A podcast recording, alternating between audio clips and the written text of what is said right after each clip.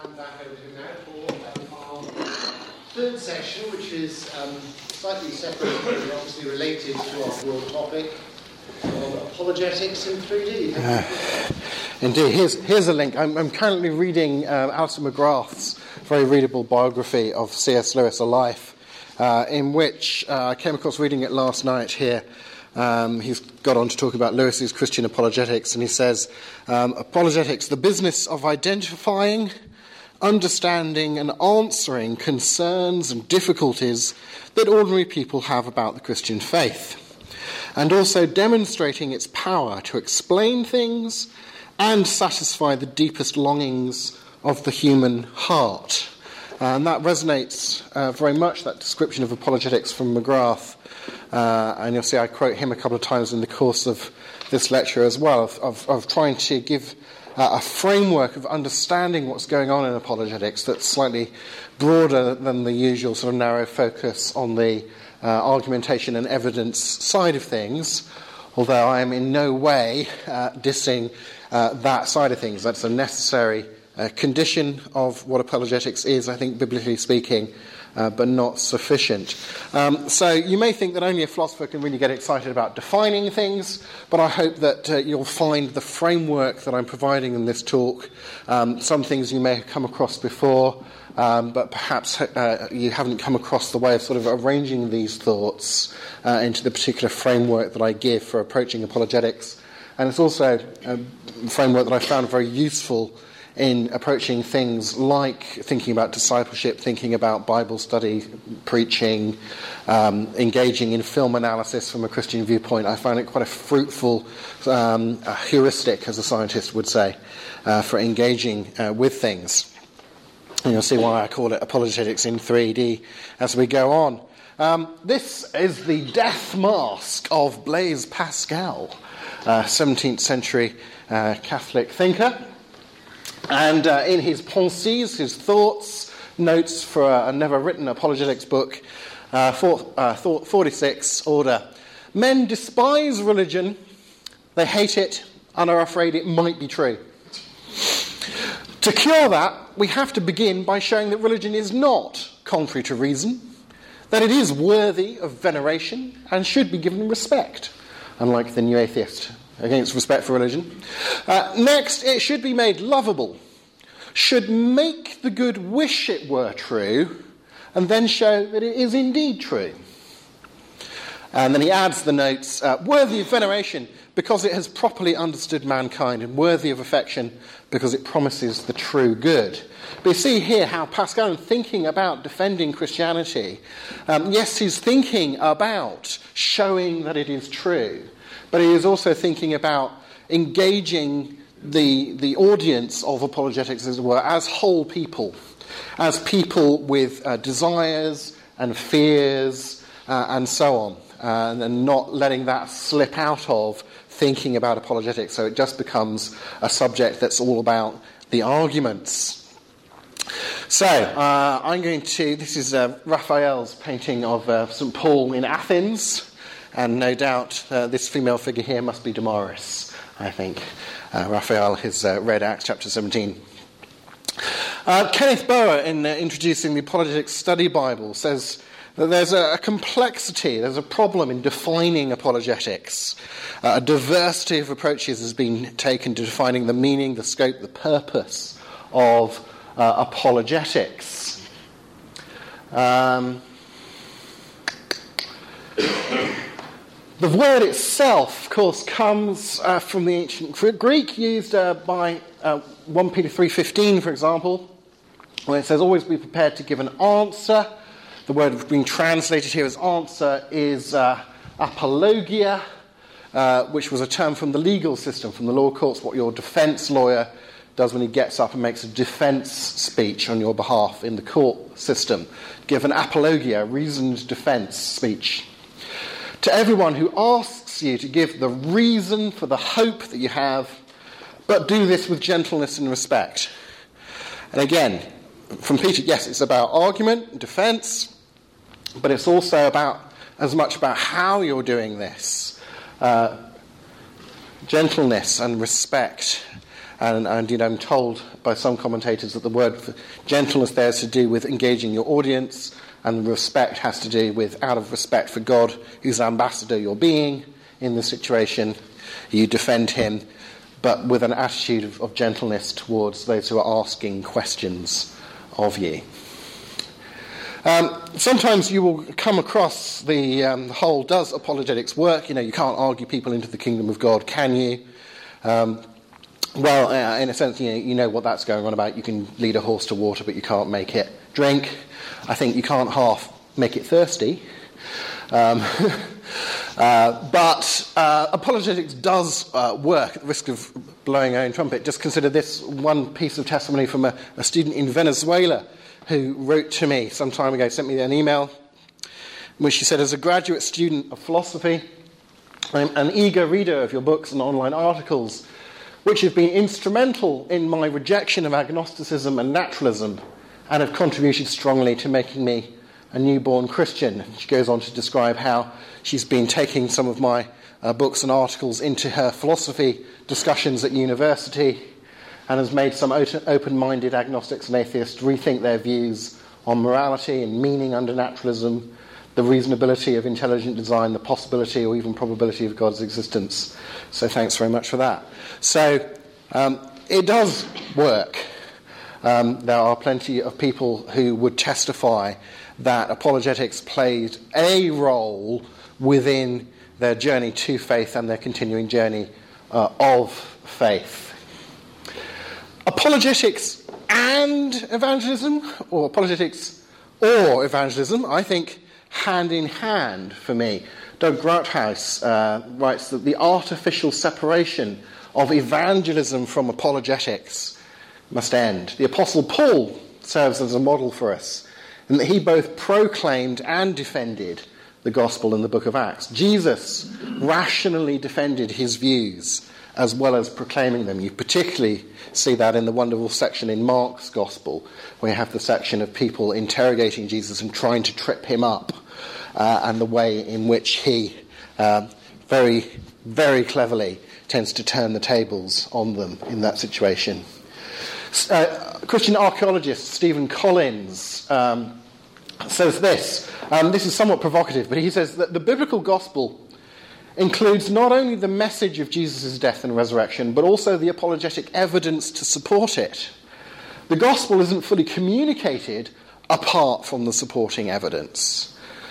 I think it is true that if you look through the earliest proclamation of the church, look through what um, Peter, what Paul, what the earliest church was doing as far as the Bible records it in terms of spreading the gospel, uh, that their proclamation of the way, as they called it then, before the pagans started dubbing it Christianity, um, their proclamation of the way came with a proclamation of evidence.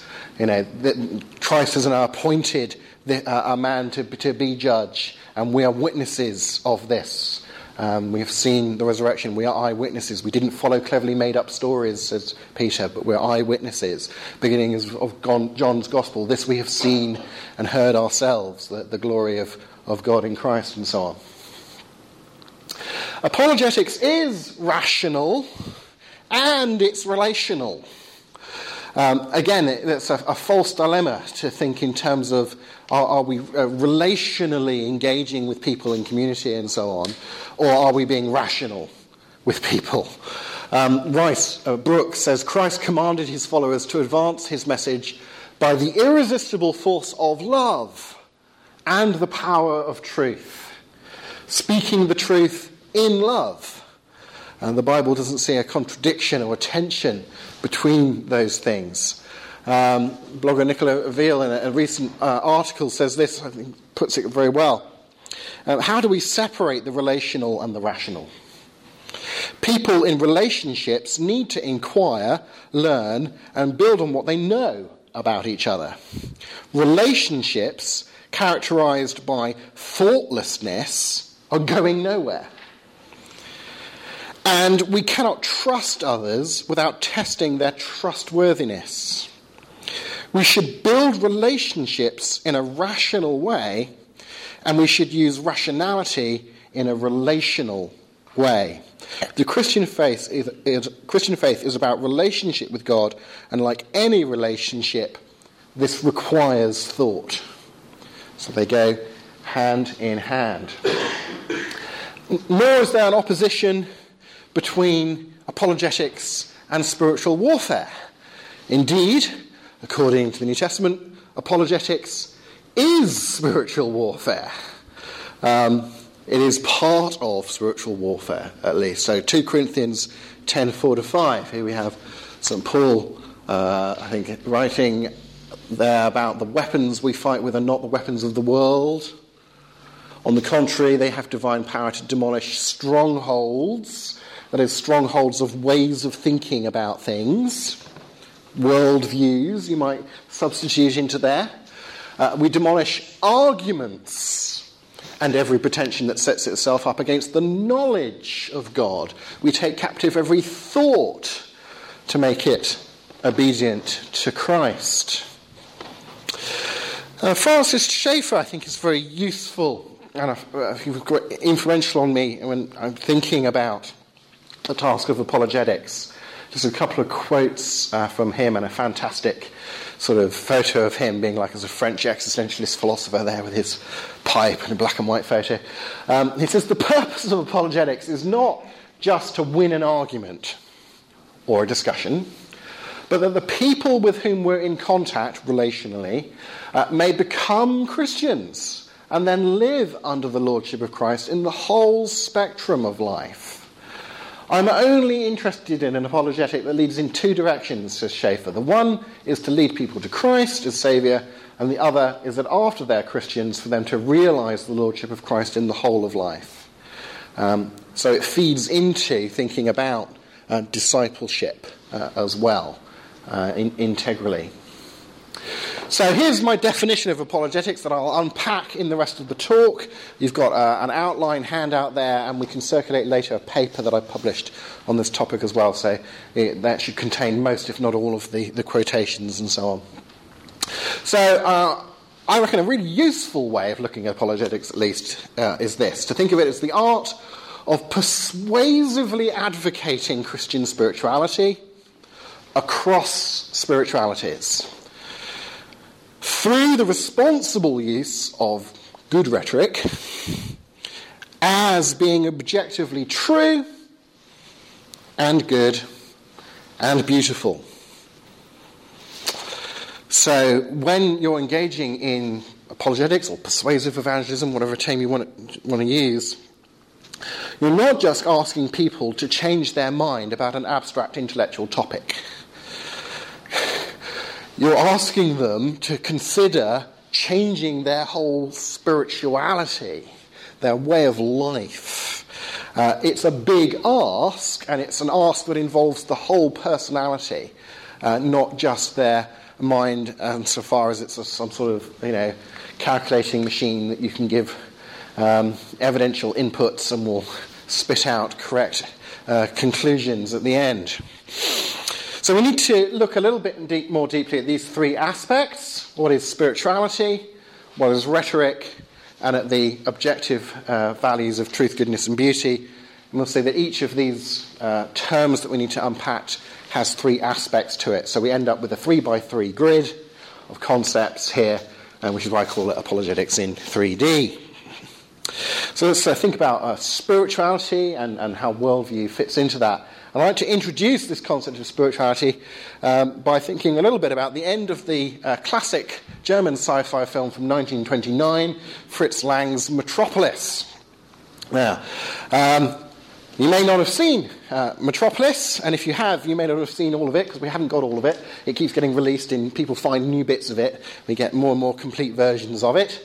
Um, but, basically, uh, in pursuit of the rather saintly uh, figure of Maria, uh, this guy here, uh, Frieda Friederson, who is the son of the oligarch of Metropolis, called uh, Joh Fredersen, uh, he stumbles into the underground oppression of the working classes and uh, comes to realise that his his his world of of uh, uh, life in the garden of earthly delights and so on is predicated upon the, the poor downtrodden workers of Metropolis uh, who are fermenting a rebellion um, in uh, their feeling of uh, oppression, and they want to rebel.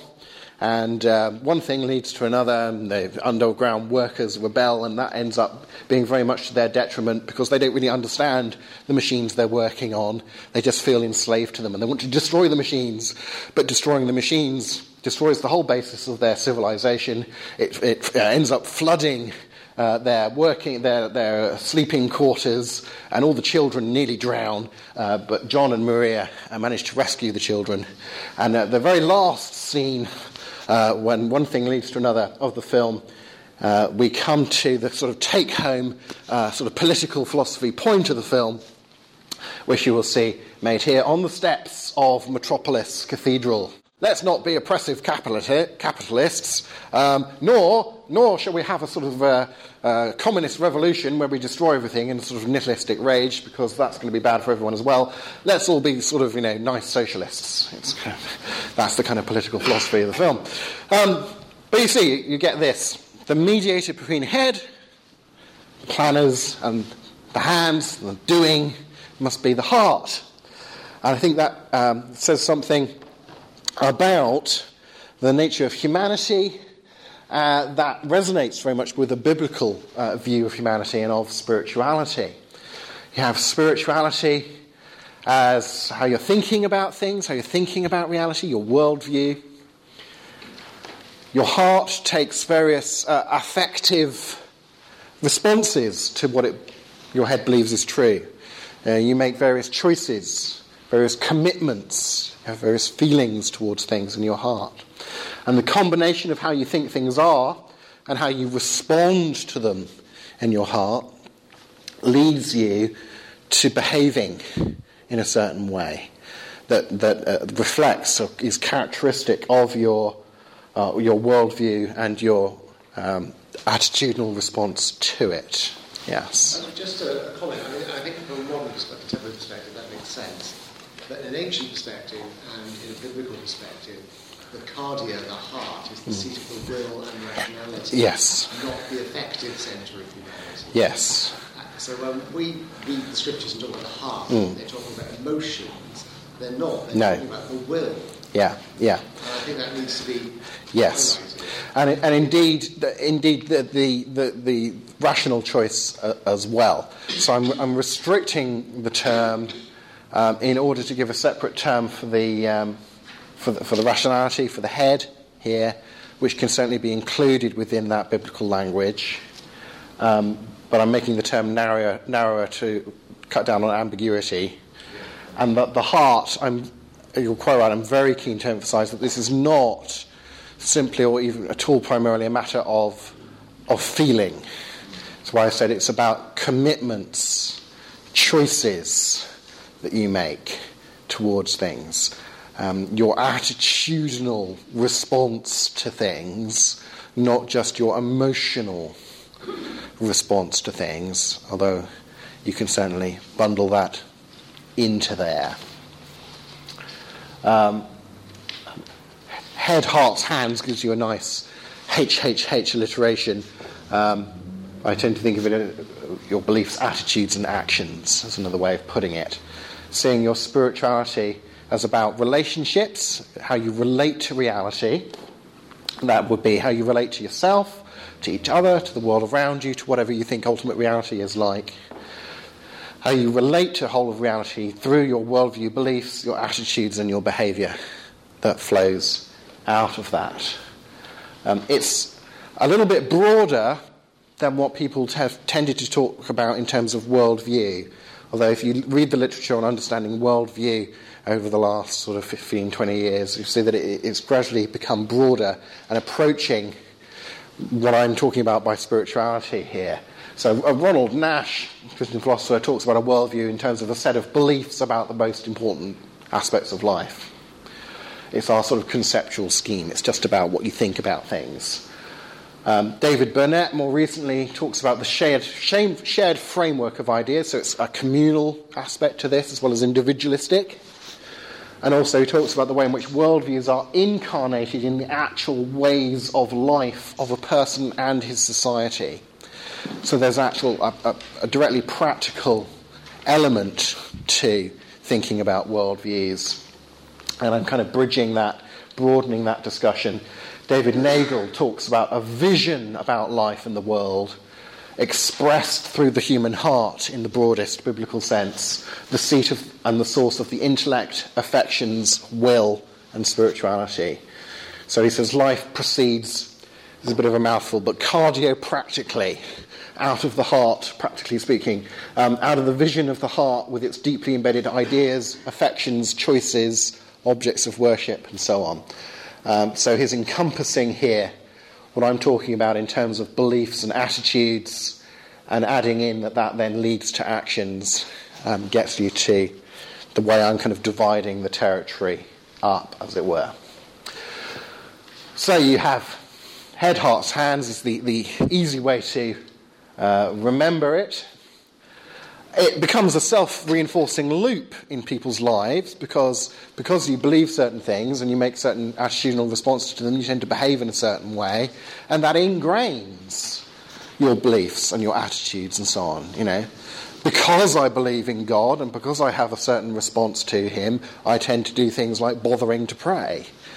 But because I pray, that tends to reinforce my belief in God and my attitudes towards him. That, so they become self-reinforcing spiritualities, which is why it's really difficult to get someone to change spirituality.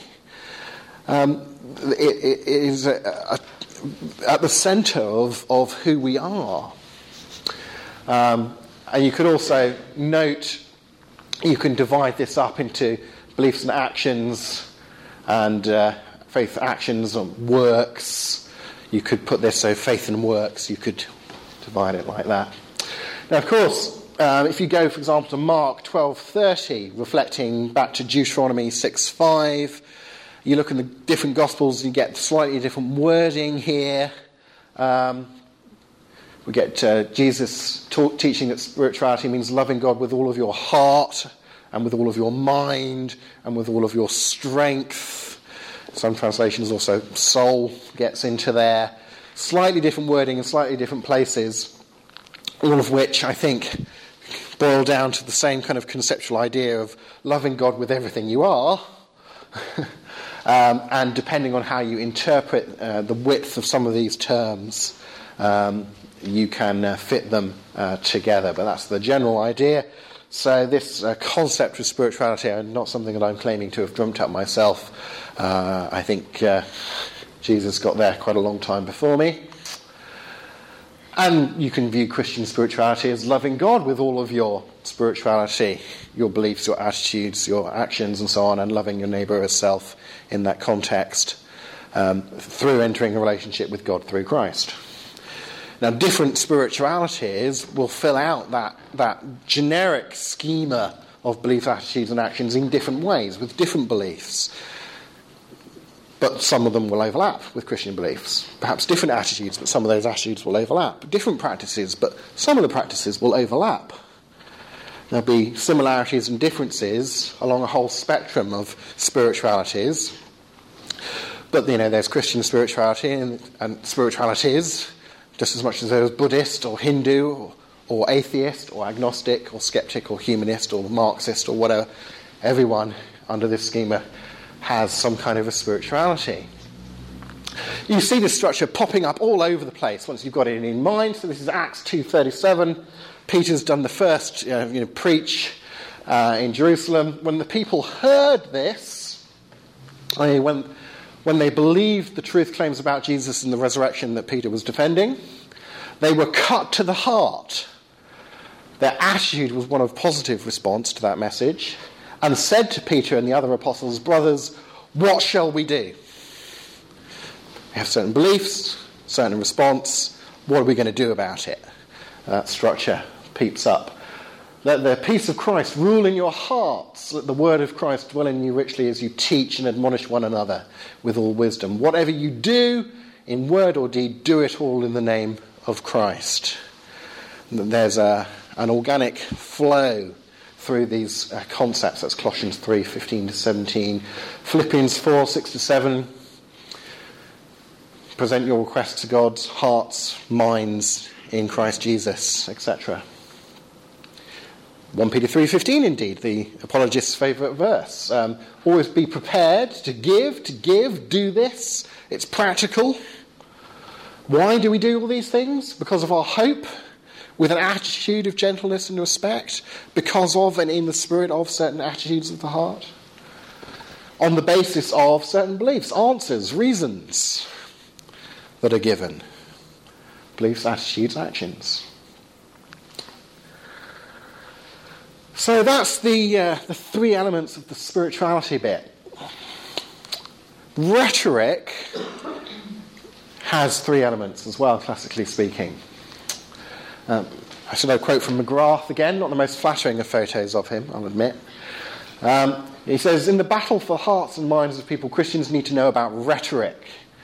Aristotle provides both a stimulus and a framework for more effective apologetics, principally because Aristotle wrote one of the first, if not the first, textbooks on rhetoric, called, cunningly enough, On Rhetoric.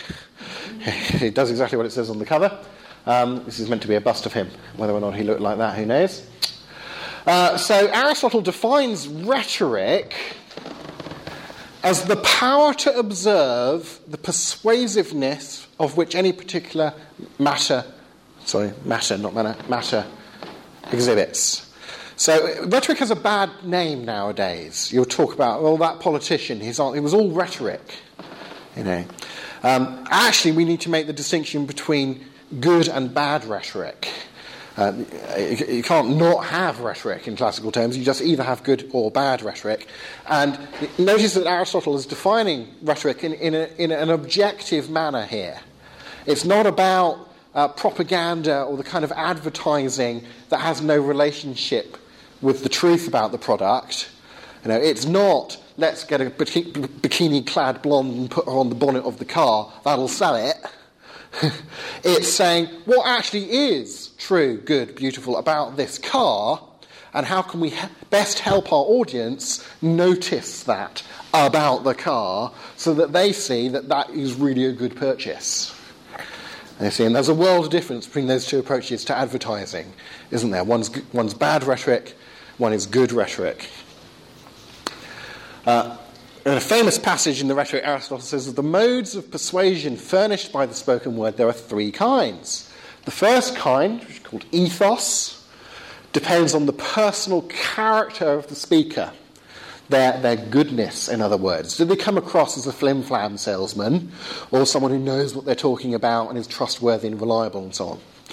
The second, called pathos, on putting the audience into a certain frame of mind or attitude of the heart, you could say. It relates to beauty. Uh, think of Tchaikovsky's Pathetic Symphony. That doesn't mean that it was a really bad symphony. Oh, oh, Tchaikovsky, you know, you've done some good efforts, but that one was really pathetic. Um, the, the term has obviously changed its, its meaning. Uh, pathétique, it really moves you. It really pulled the, the strings of my heart, you might say, et cetera. And the third element, logos, which is a term you'll no doubt recognise from the beginning of John's Gospel. In the beginning was the logos, uh, on the proof provided by the words of the speech itself, which is obviously related to truth. So, in terms of spirituality, we'll naturally associate our beliefs, are naturally associating with, with logos. We're arguing about it, we're communicating the rationality of beliefs, investigating the rationality of the beliefs of alternative spiritualities and so on. Um, the attitudes, the, the pathos element communicates this. The actions, well, in terms of rhetoric, the, the ethos. Uh, what kind of lifestyle does this lead to? Is it a good life that I can respect? That I might be interested in Pascalian terms, might I at least wish that that way of life were grounded in truth, such that I'm interested in seeing whether or not it is. You know, I don't want. I'm not. I don't want to just choose my spirituality by does it work for me, in that very kind of postmodern way. But I'm not uninterested in whether or not it's livable. Obviously. So, uh, Paul in Colossians four, five to six, you have an intuitive grasp of this Aristotelian schema. He says, when you're with unbelievers, always make good use of the time. Be pleasant, have good ethos, and hold their interest, pathos, when you speak the message. Choose your words carefully and be ready to give answers to anyone who asks you questions. Very reminiscent of First Peter three fifteen, logos. So he mentions the same elements in the same order that Aristotle mentions them, although he doesn't mention them by name. Um, but this is the sort of um, the intellectual air of uh, the first century uh, world that Paul is living in. So back to First Peter three fifteen, of course. These things will relate to logos, pathos, ethos as well. And that's the three elements of rhetoric. Now, you've already seen that I've, I already mentioned in that quote from Aristotle how that relates to, the, to um, what the medieval scholastic philosophers would have called the transcendental values. Values that transcend the differences between categories of things, disciplines and so on, that you can judge anything against.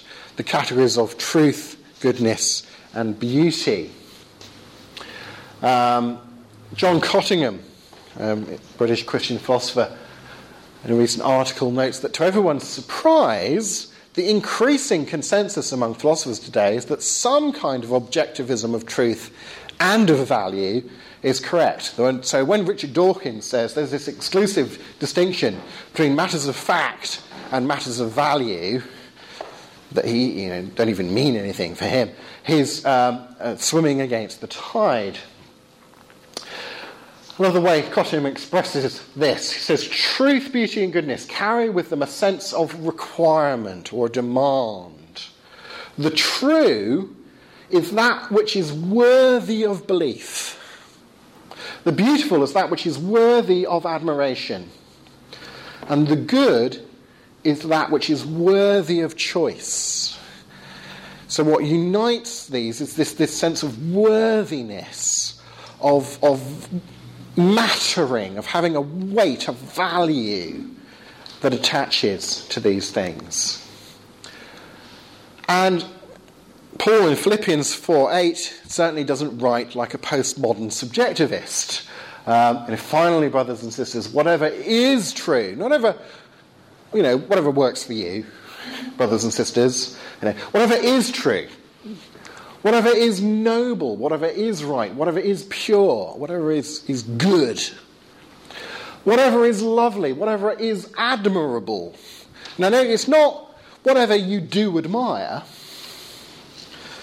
For, for any ancient, uh, the, the question, well, you do admire it, but are you right to admire it? Would have made sense as a question. Are you? Does it deserve your admiration? Would have been a question that made sense uh, within a certain postmodern circles today. People act as if, as if at least that's a question that doesn't make sense, at least when they're thinking about their postmodern philosophy. But the objectivity of of truth, beauty and goodness, that these are values that have a facticity about them against that scientific distinction between facts and values. In a pre-modern biblical worldview, truth and beauty and goodness uh, have an objective dimension to them, however much there is on our side of things a subjective uh, capacity or lack of capacity to appreciate those things, to know the truth. You know, we're finite and fallen, and we can make mistakes. We don't know all the truth, but the truth is there to be to be known. I can make moral mistakes. I can be wrong in my moral decisions, but that's only because there's a right way of making the moral decisions that I can get wrong. If there if there is no fact of the matter, I can't get it wrong. I can never be mistaken in my moral views. It's only by having a... a, a an understanding of these things as objective realities to be discovered rather than invented, that you can be humble before them. Um, hence, you end up with, I love this diagram, one day in the airport in Norway, when I've been thinking about these different subjects, Um, it suddenly all clicked together for me, and I went, aha, they all relate to each other. There'll be a three by three grid. It'll be your spirituality in terms of your beliefs and attitudes and actions that are communicated through the classical rhetoric elements of logos, pathos, and ethos, which you, of course, want to judge by the objective standards of whether or not they're true, beautiful, and good. Ha-ha! Eureka, you see. Uh, and that, then, is a grid that I've, I've found quite useful in, as I say, going through everything from um, film analysis engagement through to thinking about preaching, to apologetics, to whatever. So, with that background in mind, this definition now hopefully resonates more, makes more sense. Apologetics is the art of persuasively advocating Christian spirituality across spiritualities through the responsible use of rhetoric as being objectively true, good, and beautiful. This should not be placed upon us or other Christians as a grievous burden to be borne. Uh, I know we're called to take up our cross, and that doing apologetics can involve suffering. Uh, you're probably thinking that to yourself at the end of this talk, after lunch. But it should be a weighty joy, I think, more than a grievous burden. Um, apologetics isn't merely an act of loving service to God and neighbour, although it is that. I think that should be the primary motivation for it. Mark twelve thirty, First Peter three fifteen. But it's also something that's good for your own spiritual maturity, I think. I talked a little bit about how this feeds into an understanding of, of discipleship.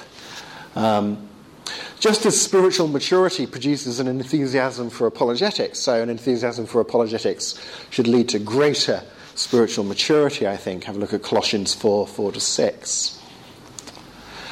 Fantastic um, summing up here from Alison McGrath from his book The Passionate Intellect. Um, I really resonate with this. He, he says, we, we cannot allow Christ to reign in our hearts if he does not also guide our thinking. Indeed, as we, we mentioned, biblically speaking, that sort of opposition wouldn't really have come to mind. The discipleship of the mind is just as important as any other part of the process by which we grow in our faith. We must see ourselves as standard bearers for the spiritual, ethical, imaginative, and intellectual vitality of the Christian faith, working out why we believe that certain things are true and what difference they make to the way we live our lives. Above all, we must expand our vision of the Christian gospel. Apologetics involves enabling people to glimpse something of the glory and beauty of God through that responsible use of rhetoric, that objective sense of rhetoric. True apologetics engages not only the mind, but also the, the heart in modern terminology. And we impoverish the gospel if we neglect the impact it has on all of our God-given faculties. We're thus called upon to demonstrate and embody the true, the be- beauty and goodness of faith. Um, So it's not something that can be approached as an abstract intellectual issue out there that I deal with. It's something that is actually calling me to participate in it, in the process of my discipleship to Christ, of being an ambassador to Christ, and that I'm calling other people um, to engage with, um, ultimately to engage with Christ through that process. So having done the... Uh, The abstract, the theoretical, um, I'm convinced as a philosopher that, that theory is very practical. So, uh, five just practical suggestions that come to mind. Um, it would be very practical to, to study and pray, uh, to do Bible study groups or whatever on some of these relevant scriptures that I've, that I've mentioned throughout the talk. Um, Perhaps there will be a study on the relationship between faith and reason and how the new atheists have got it all wrong, you know, something like that. Um, to foster appropriate openness about doubts and questions concerning the truth, goodness and beauty of Christianity. Um, to to get, foster in our communities permission to ask real, honest questions about things uh, and not to try and squelch those questions questions because they're seen as as as as, as dangerous or unsettling, but to see them as, as opportunities for maturing in discipleship to Christ, as opportunities to spur us to, to help one another, carry one another's intellectual burdens, as, as well as our more day-to-day prosaic burdens. And that command in Scripture to help, you know, carry one another's burdens, there's an implication of that command in as much as I, I, I am incapable of helping you to carry your burdens if you don't share with me what they are. So there's something there about, about the security of, of sharing amongst ourselves. You know, I've been reading this story in the Old Testament, and, and it seems really problematical. Why did God behave that way? Or how do you understand this? Or how does this apply today? Or, you know, is Richard Dawkins right when he, you know, says that science can explain where the universe came from and you don't need God? Or, or what, whatever. Uh, as Francis Schaeffer put it, and it's a very clever way of putting it, he says, we should always seek honest answers to honest questions. Now, of course, there are dishonest questions we know from engaging with, but there are questions that are the smokescreen. They're the questions that you've hardly started answering before the next five questions have been launched at you as a smokescreen to say, I'm not really engaging with this. What about that? Oh, but what about this? What about the other? What about this? Like, if that's where the conversation is going, you, do, you build up this sense that this is not a, an, an honest inquiry. Um, we are to give uh, First Peter three fifteen answers to those who ask us, but honest questions. But there are honest questions, and we have honest questions if we're honest with ourselves just as much as other people do. Uh, learn without ceasing at an appropriate level for us in both theory and practice. There's, there's a, a whole... You know, the resources that are available today at a touch of a button, let alone clicking onto Amazon to buy a book, but going onto websites, the videos, the YouTube debates, et cetera, that are out there if you're discerning in the sources you go to, uh, the podcasts you can listen to whilst walking the dog, et cetera. Um, very good.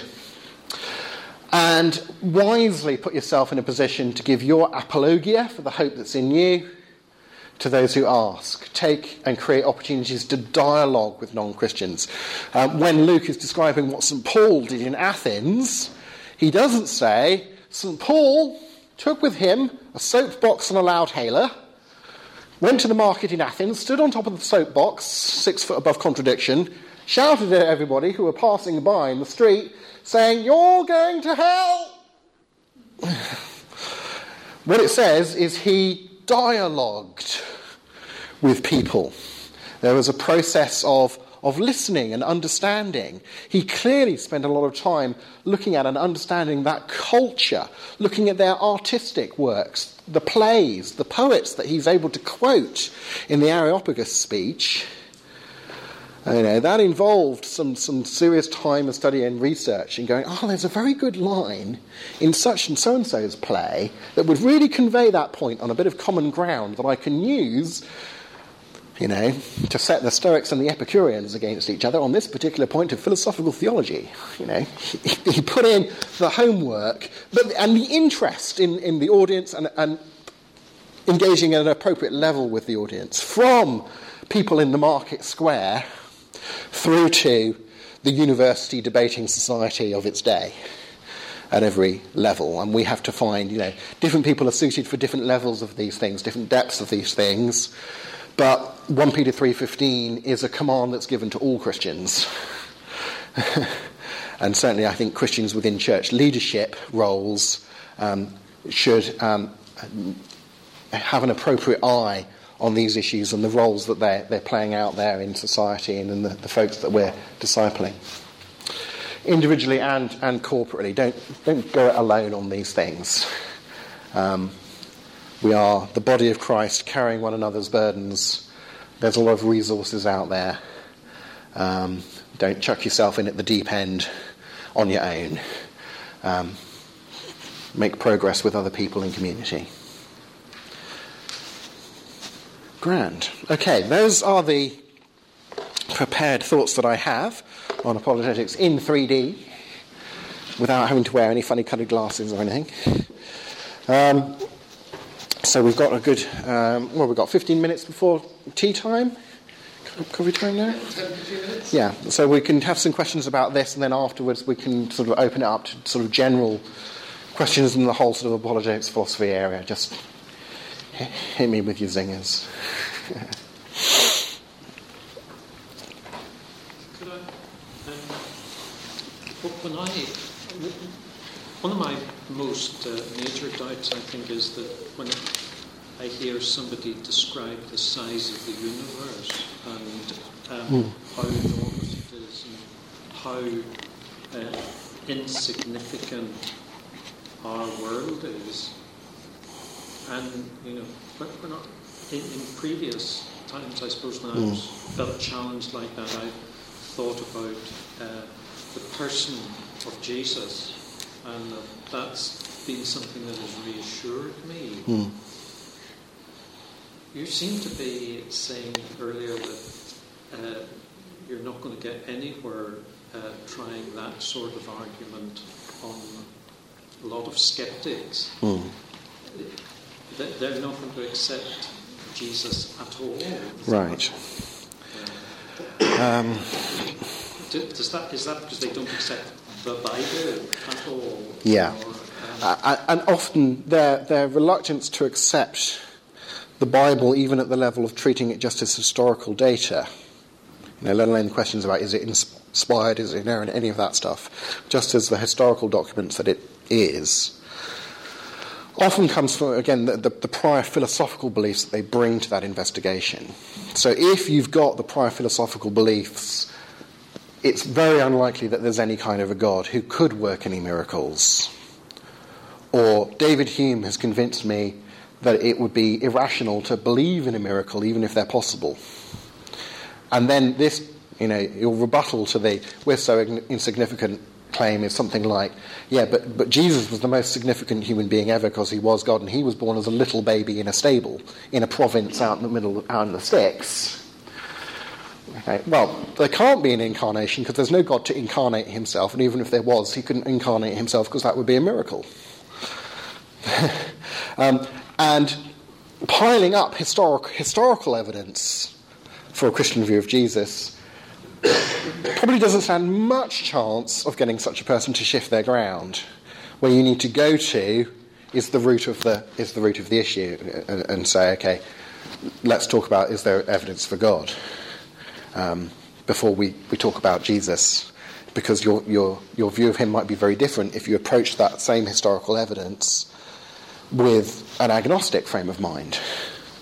Or a frame of mind of, well, there's probably some kind of God, but how come you Christians are so specific about what kind of God do you think there is? You know, it's a very different question than convince me that materialism is false. Or, you know, post-modern, convince me that anything could be true. So it, that's again about under, understanding where the person is coming from and meeting them where they are before you can move them to closer to where you want them to be. Is to is to ask those questions and really find out what is the root of your problem, uh, insofar as there are there are honest questions that you have. What what are they? Yeah. In, in terms of the, the, the sort of scale thing, the, the the assumption underneath the the the objection, and it is one you come across a lot, and interesting, it's one Lewis talked about as well. The assumption is that there's some sort of relationship between value and size or location. And I think that assumption is, is plainly false. Because um, you're in the middle of the room. Okay? I'm, I'm right at the edge of the room. Am I therefore less valuable than you are? Um, if we swap places, do I suddenly become more important than you? Why? Okay. Um, you may have noticed, you may not, um, but you may have noticed that I'm, I'm larger than you are. Am I therefore more valuable than you? Like if, if that were the case, you know, humans would be less valuable than, than whales and, and elephants because they're bigger. Or so this this idea that there's some sort of relationship between size or location and, and, and value just seems plainly wrong in our experience. But also, it, it, when you start invoking um, the massive size of the universe versus, you know, why are humans only here on this little earth in this little time frame of it, et cetera, et cetera. What modern science has shown us about the fine-tuning of the universe from, from the Big Bang is astounding things like, in order to have complex biological chemistry happening, carbon-based chemistry happening that our lives depend upon, you need carbon. Where do we get carbon from?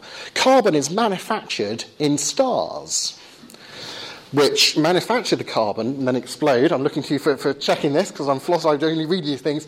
The, the, the, they have a generation of stars that manufactures the carbon due to a very fine um, series of processes that, that made the atheist Fred Hoyle, when he discovered this, say the common sense interpretation of the facts suggests that a super intellect has monkeyed with physics, much to his chagrin. And it's one of the fine-tuning constants, uh, parts of, of the production of carbon. And the star then has to explode to spread that carbon so it can then become part of a solid body, like a planet, on which you can have life. So for, for there to be carbon-based life, you have to have had at least one generation of stars go through the process of being born and dying, during which time the universe will have got bigger, because it's expanding over time from the Big Bang. Okay, so the the the the, the our being here in relationship to the, the time and size that the universe is, is actually related to one of the physical preconditions of our being here, um, which is actually one of the signposts to the universe being a product of design rather than just here by accident or whatever. Um, so I think a modern scientific understanding of, of the processes, physically speaking, that are nece- necessary preconditions of our kind of existence show that, well, we, we wouldn't be here in a universe that was smaller and younger. So you can't invoke the massive size and age of the universe as a sort of negative point against us having value, when it, that is actually integral to one of the signposts of the fine-tuning. You know, why is the universe even possible for there to be life in it when it could have been otherwise? Most of the universes that are possible would be non-life-bearing. Um, do you just say we were massively lucky? Um, you know, it's a bit like, you know, analysed, you know, the cowboys playing poker in Dodge City. Uh, every time Fred McNuckles deals the cards, he gets four aces. We get suspicious of him, and we pull our six-shooters on him and say, you cheat environment. Every time you deals, you gets four aces. It's a put-up job. You're cheating. And he says, what? Look, any deal of cards is equally as unlikely as any other. It's one particular deal of cards out of all of the possible deals of cards. They're all equally unlikely. It's just unlucky. You know, that excuse isn't going to play well in Dodge City. um, we instinctively know when you when you see something very, very unlikely happen that that hits a, a, a, a meaningful pattern, a pattern you've not just read off the event, but one you know about independently. That is, in our experience, a trigger to saying there's there's a put-up job here. It's like, you know, if you were drawing Scrabble pieces out of a Scrabble bag sight unseen, you tend to get gibberish. Occasionally you pull out a short word, but that doesn't surprise you because the odds are you'll occasionally draw out a short word. But if, like in Hitchhiker's Guide to the Galaxy, whichever one of those books it was, you start drawing the Scrabble figures and they say, the answer to the great question of what is the, you know, the great question to the meaning of life, the universe and everything is forty-two, uh, well, then you're suspicious that there's some sort of trick being played. There's a put-up job. You don't just say, oh, that's lucky. Um, um, and that it's that kind of, of, of uh, pattern hitting that this fine-tuning of the universe exhibits. Uh, and it's just by the very nature of that kind of physical life and fine-tuning that we'd be in a universe this big and that old. So, yeah. Just, just to build on from that, I don't know talk about, you know, the weak and strong anthropic principle. Ah, sh- sure. We're talking about, and the strong anthropic principle, Barrow and Tipler, um, is that the universe is encoded to create conscious intelligent mm, mm. Yeah. Um, now, whether you bring God into that or mm. not is a, is a moot yeah. point. Yeah, but, but it's a step there, along the road. There seems to be an encoding for life being carried within the universe as it unfolds. Yes, in its yeah. physical form. Yeah, and particularly more recently, if you read works by um, Michael Denton, um, a book of his called Nature's Destiny, um, very much looks at those preconditions for life that are kind of encoded within the physical parameters of the universe. So you've got the, you've got the cosmic fine-tuning, which is a necessary precondition, but but um, then it's looking into more like, well, how far down does that fine-tuning go into things like the nature of carbon, the nature of water, um, the, the kind of elements, the way things are necessary for you to have three-dimensional complex replicating life. Um, the preconditions of that just seem to scream design. And that's that's one of the reasons why, going back to earlier today, Anthony Flew changed his mind. I mean, he, he for a long time said as an atheist um, that if the universe had a beginning, that would be a point in favour of theism. And of course, over his lifetime, the evidence of the Big Bang cosmology became stronger and stronger, whereas atheists fifty, sixty years ago just tended to sort of say, well, it was always here. What what caused the previous state, phys- state of the physical universe, or the, the physical state of the universe before that? But when you have a scientific picture that says there was a first physical state of the universe, there was a first physical event, you know, explain that. Oh, well, it was the previous physical event. And now, hang on a minute, it was the first one. There isn't a previous physical event to the first one. So do you say, well, it has no explanation? All the other physical events have explanations, but the first one doesn't. Or do you say physical events have explanations and the first one can't have been explained by something physical? What does that leave? you know, um, so that, that that's sort of one avenue of so-called cosmological argument. And then we also notice from Big Bang cosmology this this sort of knife edge that the laws and constants of physics walk in order for this to be a fruitful universe, rather than maybe one you know that expands and collapses before you even get matter coming into existence. Because the against all of that is that there are an infinite number of universes. Yeah. We just happen to live on one that works. Yeah. Okay. So this is this is this is quite right. A standard response to this is to say, okay, maybe we it's too much to say we were lucky. So let's give ourselves a lot more rolls of the dice, as it were, and say, if there were a whole lot of differently fine-tuned universes out there, that would make our universe hitting this life-giving pattern not unlikely, because there's lots of rolls of the dice, as it were. But you notice that that objection is, is predicated upon saying, if there were, then that would undermine the argument. And, but that's not enough to actually undermine the argument. You have to show that there are enough different universes, all finely tuned, such that it isn't unlikely that our universe hits this pattern. And nobody's done that. All they do is say, if it were the case that, then this would undermine your argument. Well, fine, but so what? You know, at the moment, you know, okay, if there were enough monkeys at enough typewriters for long enough, then they could, by chance, produce the complete works of William Shakespeare. So why is it when I show you a copy of the complete works of William Shakespeare, none of you think, oh, good grief, there must be a heck of a lot of monkeys somewhere? Because the rational thing to say is, look, all of this information must have come from a mind. And I say, yeah, but if there were enough probabilistic resources doing it without mind, they could produce the same result. That, just saying that, doesn't undermine your, your inference to design. I'd have to show you the monkeys in order to then be able to say, this is the, a simpler but still adequate explanation for that same complexity that you're invoking a designer to, to explain.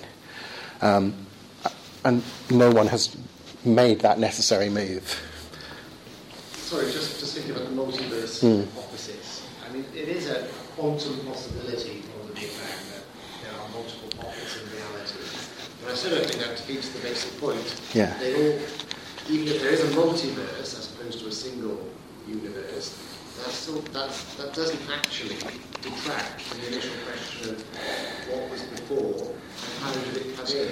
And why does, you know, and, yeah. Even if you saw all the monkeys, you've got to say, well, who are the monkeys there? That's right.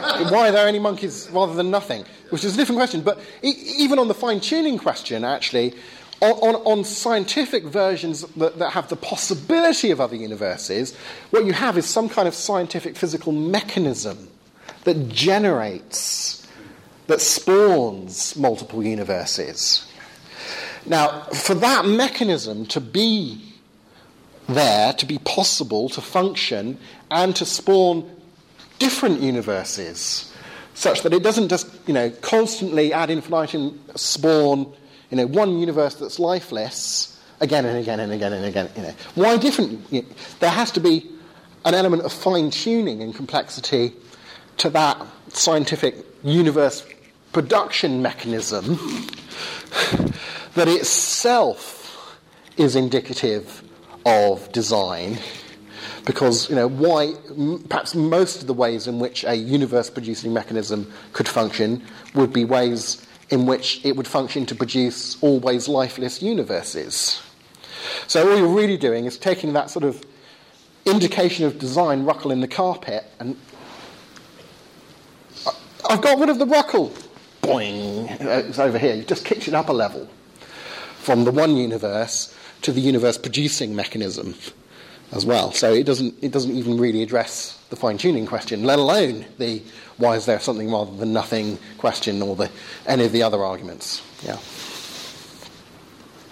Yes, sir? I don't know if there, if there is one that exists, but like a book of analogies. Mm. Because actually...